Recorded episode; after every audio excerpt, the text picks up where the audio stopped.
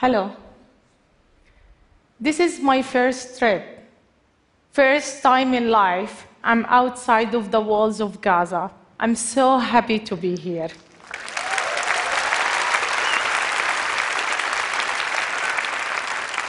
My ambition always was to be a pilot, to fly a plane, to feel free to fly the sky, to touch the sky.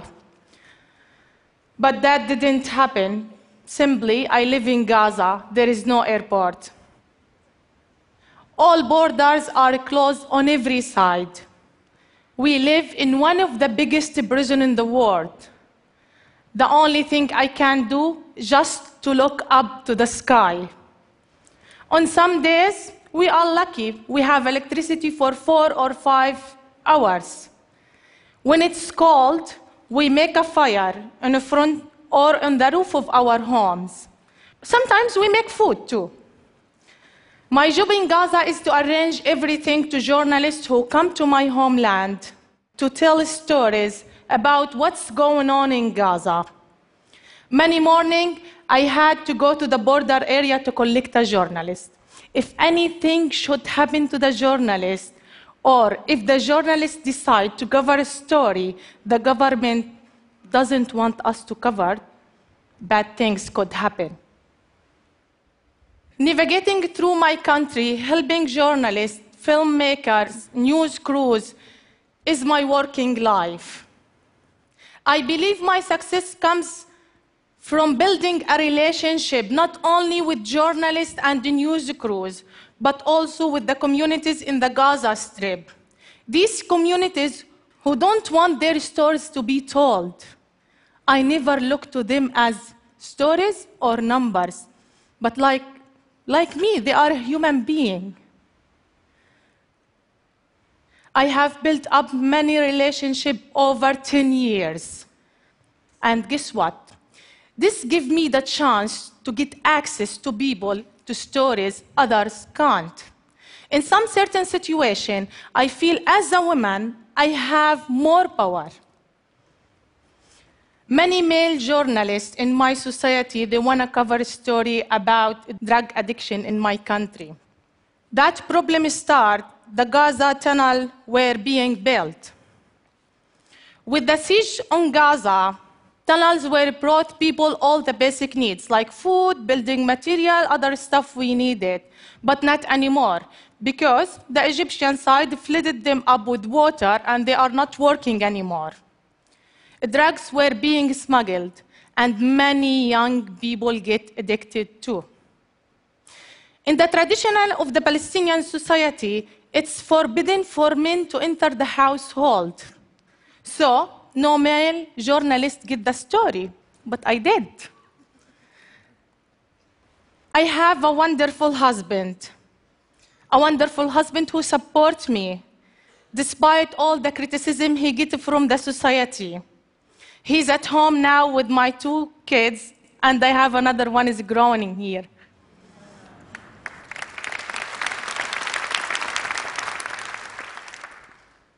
When I'm working, I call him each two hours, and he knows if he doesn't hear from me, from me, he should call my contact, the one who gives me the access to the story, which the one who I trust.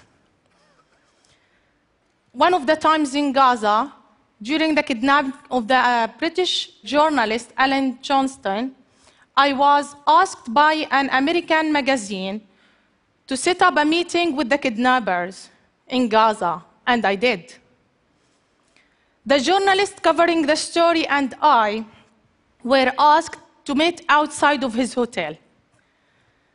They came, they picked up in a black van with a black window. They were wearing masks in that day, and they drove us away, far away in the middle of a field. They took our cell phones, and we did the interview with the kidnapper outside in that field. I was so scared that day, a day I will never forget. So, why I do what I do? I do it because I believe if I didn't, a huge part of the story about Gaza will be missing. There are some more stories I could tell you about my country, and not all of them they are bad. I love my country, despite the terrible situation we live in. Siege, poverty, unemployment, but there is life. There is people whom are dreamers and amazing people full of energy. We have a wonderful music and a great music school. We have parkour dancers who dance in the rubble of their homes. And Gaza is the only place in the Arab world where Muslim and Christian live in a strong brotherhood.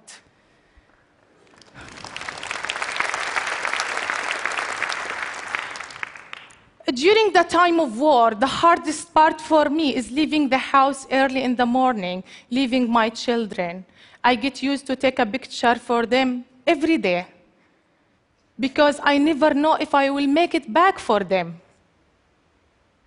Being a fixer and a journalist is difficult and dangerous in Gaza.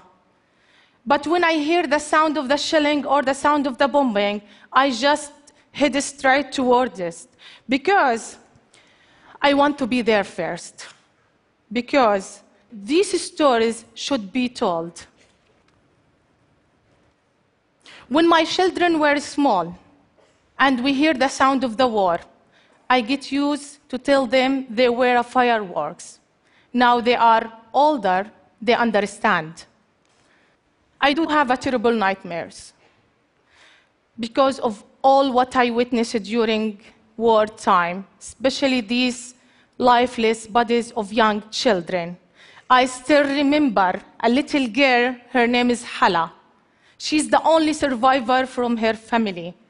Her picture will be with me forever. I will never forget her. I'm proud that I can stand here and being here today with you. I'm proud that I can tell you stories, sad and happy stories about my small corner of the world, Gaza. I'm proud that I am the first female fixer working in Gaza, and the funny thing, they call me Mr. Rambo in Gaza. I hope one day I will get the chance to tell the stories of all other women, all other amazing women I know in my country. I hope that one day I can help other women in my country to be fixers like me. And of course, sometimes I feel I can't do this work anymore. It's just too much for me. But I remember these words Don't limit your challenge, but challenge your limit. Don't allow others to stand on front of your dreams. Thank you.